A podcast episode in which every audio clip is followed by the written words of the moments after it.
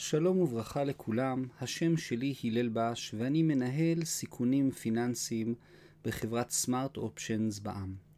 והיום אני רוצה לדבר על ריבית הפד, ריבית הבנק המרכזי האמריקאי.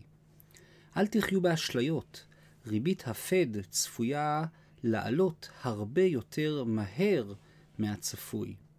הריבית של הבנק המרכזי האמריקאי תעלה הרבה יותר מהר מהצפוי. מדוע לריבית זו השפעה כל כך רחבה על העולם הפיננסי? מה המשמעות לכלל המשקיעים? איך תראה החזרה לשגרה? כיצד ניתן להיערך לכך מראש על כך בפודקאסט הבא. הריבית של הבנק המרכזי האמריקאי הפד צפויה לעלות הרבה יותר מהר ממה שכולם חושבים. מדוע לריבית זו השפעה כל כך רחבה על העולם הפיננסי? אנחנו נדון כעת. שוק ההון האמריקאי ארצות הברית הינה מרכז ההשקעות העולמי, עם שוק הון מניות רחב ומאוד עמוק, ושוק חוב, אגרות חוב ממשלתיות וקונצרניות, שהינו הגדול ביותר בעולם. אמריקה שואבת אליה משקיעים מכל העולם, מוסדיים ופרטיים, גדולים וקטנים. מדובר על שוק מפותח מאוד, שמבצע הקצאה של הון, מניות, וחוב, אג"ח, בצורה היעילה ביותר מבין כל החלופות. כמו שראש ממשלת בריטניה וינסנט צ'רצ'יל אמר על דמוקרטיה, היא ממש לא מושלמת, אבל ביחס לכל החלופות שניסינו, היא הטובה ביותר. הקצאת ההון והחוב של שוק ההון בכלל, ושל השוק האמריקאי בפחת, הינה העברת כספים מהחוסכים, בעלי המאה, ליזמים העסקיים, בעלי הדעה, במבנה של השקעה. הקצאת ההון והחוב מובילה לכך שמיזמים טובים מקבלים מימון, משקיעים מקבלים תשואה המותאמת לרמת הסיכון שהם לוקחים, והעיקר, הכלכלה בכללותה מתרחבת וצומחת. עם כל הבעיות והביקורת המוצדקת על שוק ההון, לא מצאנו שיטה יעילה וטובה יותר לפיתוח ושגשוג כלכלי לאורך זמן. ריבית הבנק המרכזי האמריקאי אחד השחקנים המרכזיים בשוק ההון העולמי הינו הבנק המרכזי האמריקאי, הפד. בשנים האחרונות, ובעיקר מאז פרוץ משבר הקורונה בתחילת 2020, הפד תופס מקום מרכזי הולך וגובר בשוק ההון האמריקאי והעולמי. הדבר נובע מהמדיניות המוניטרית המרחיבה של הבנק המרכזי האמריקאי, שכללה הורדת ריבית מהירה והזרמה מסיבית של נזילות, כסף, לשווקים הפיננסיים.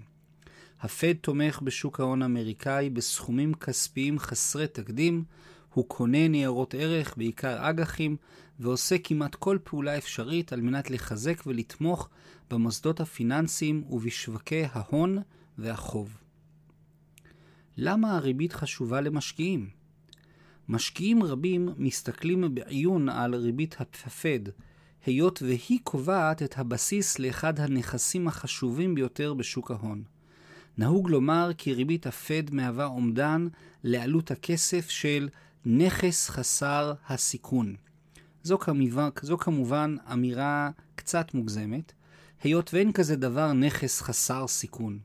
אבל בהחלט ניתן לומר שריבית הבנק המרכזית האמריקאית הינה מדד בסיס לכל יתר הנכסים הפיננסיים. היינו, בהינתן שהריבית כיום היא בטווח שבין 0% לרבע אחוז, הרי שכל נכס פיננסי אחר מתומחר ביחס אליו. מכשיר פיננסי כלשהו בסיכון גבוה יותר מכלכלת ארצות הברית, כולל תשואה צפויה יותר גבוהה מריבית הפד. הפער שבין התשואה הצפויה של הנכס היותר מסוכן לבין ריבית הבסיס של הפד נקרא פרמיית סיכון. העולם הפיננסי כולו מתומחר ביחס לריבית הפד, וכל שינוי בריבית זו יש לה השלכות בינלאומיות מרחיקות לכת. כמו המאמר הידוע, שבארצות הברית מתעטשים, בשאר העולם חוטפים דלקת ריאות. ציפיות הריבית אבל משהו מוזר קורה בקרב המשקיעים.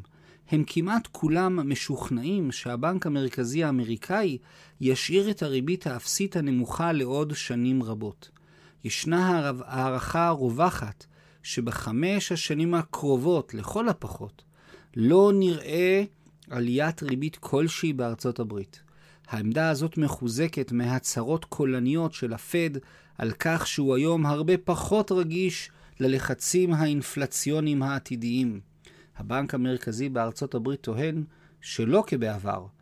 גם אם תתממש עליית מחירים מערכתית רחבה, היינו אינפלציה, הדבר לא יוביל אותו לשקול עליית ריבית.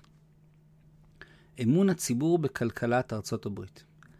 מעניין לציין כי במקביל לציפיות ריבית נמוכה לטווח ארוך, אנו רואים במשבר הקורונה הנוכחי תופעה שאולי קשורה.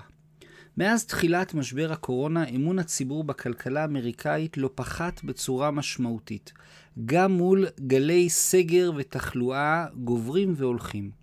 בשונה ממשבר הסאב פריים ב-2008, שם ראינו קריסה ממשית באמון המשקיעים נוכח בעיות מבניות בשוק הנדל"ן האמריקאי, השוק הפיננסי והשוק ההון. הפעם, בקורונה 2020, המשקיעים ככלל שומרים על קור רוח מפתיע ולא נותנים לנתונים הריאליים אודות התחלואה, האבטלה והכלכלה לשנות את דעתם. האמון החזק בכלכלה הגדולה בעולם לעת עתה הוביל לעלייה מהירה, ויש אומרים אפילו מטאורית, של שוק ההון האמריקאי, בעיקר בתחום הטכנולוגיה העילית, ההייטק. חלק מההסבר לעלייה הזו היא האמון הרב והביטחון בכלכלה, וחלק לא מבוטל נובע מהציפייה לריבית נמוכה ונוחה לאורך זמן. כשהבנק המרכזי האמריקאי מזרים הרבה מאוד כסף זול, בריבית נמוכה, וכשיש ציפייה שהכסף יישאר זול לטווח הנראה לעין, יש תמריץ ממשי להשקעות הון, ואפילו מסוכנות יותר מהרגיל. כשהשגרה תחזור. נראה כי אותה הסכמה על ריבית קבועה ונמוכה לטווח של לפחות חמש שנים אינה מוצדקת.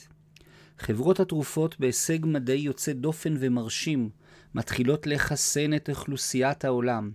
תהליך החיסון והחזרה לשגרה צפוי להימשך לפחות כשנה, ועד אז צפויים לנו שיבושים קשים בכל ענפי הכלכלה האמריקאית והעולמית. חברות רבות עוד מלקקות את הפצעים בשרשרת האספקה הבינלאומית, והפצעים העמוקים של משבר הקורונה טרם הגלידו. אבל בסוף התהליך, כשמספיק אנשים יתחסנו ונגיע לחיסון עדר, נראה חזרה לשגרה. ככל הנראה החזרה לא תהיה מתונה ואיטית, אלא נראה גלים גדולים של ביקושים אימתניים מצד משקי בית וחברות. זו לא צפויה להיות יציאה ממיתון קלאסי, אלא שחרור מפתיע של ביקושים ענקיים שהיו עצורים יותר מדי זמן. אנשים רבים דוחים רכישות גדולות, ממתינים לצאת לטיול המושקע והיקר, ויש להם צורך פסיכולוגי הולך וגובר לפצות את עצמם על תקופה מתוחה ומאוד מאתגרת. הכלכלה תעוף קדימה. בעידן הפוסט-קורונה אנו צפויים לראות קידום מואץ ודחיפה מהירה של הכלכלה כלפי מעלה. משקי הבית והעסקים חסכו הרבה כסף בתקופת הקורונה. הם בזבזו פחות על רכבים, דלק, מסעדות, חופשות וכולי. הכסף הזה נצבר ונחסך, וכעת הוא יחזור בביקושים אדירים למוצרים ושירותים. אנשים יתעייפו מהשהייה הממושכת בבית, ונראה קניות גדולות בכל ענפי הכלכלה, בתיירות, בתעופה, בשייט, בהסעדה, מוצרי יוקרה וכו'. המומנטום ייצור היזון חוזר שיתדלק את עצמו ויוביל לעודף ביקושים רחב. התהליך ייקח כשנתיים, אבל בוא יבוא. זה תרחיש אופטימי שכבר בא לידי ביטוי בעלייה הלא צפויה של שווקי ההון, בתגובה לחדשות אודות החיסון לקורונה.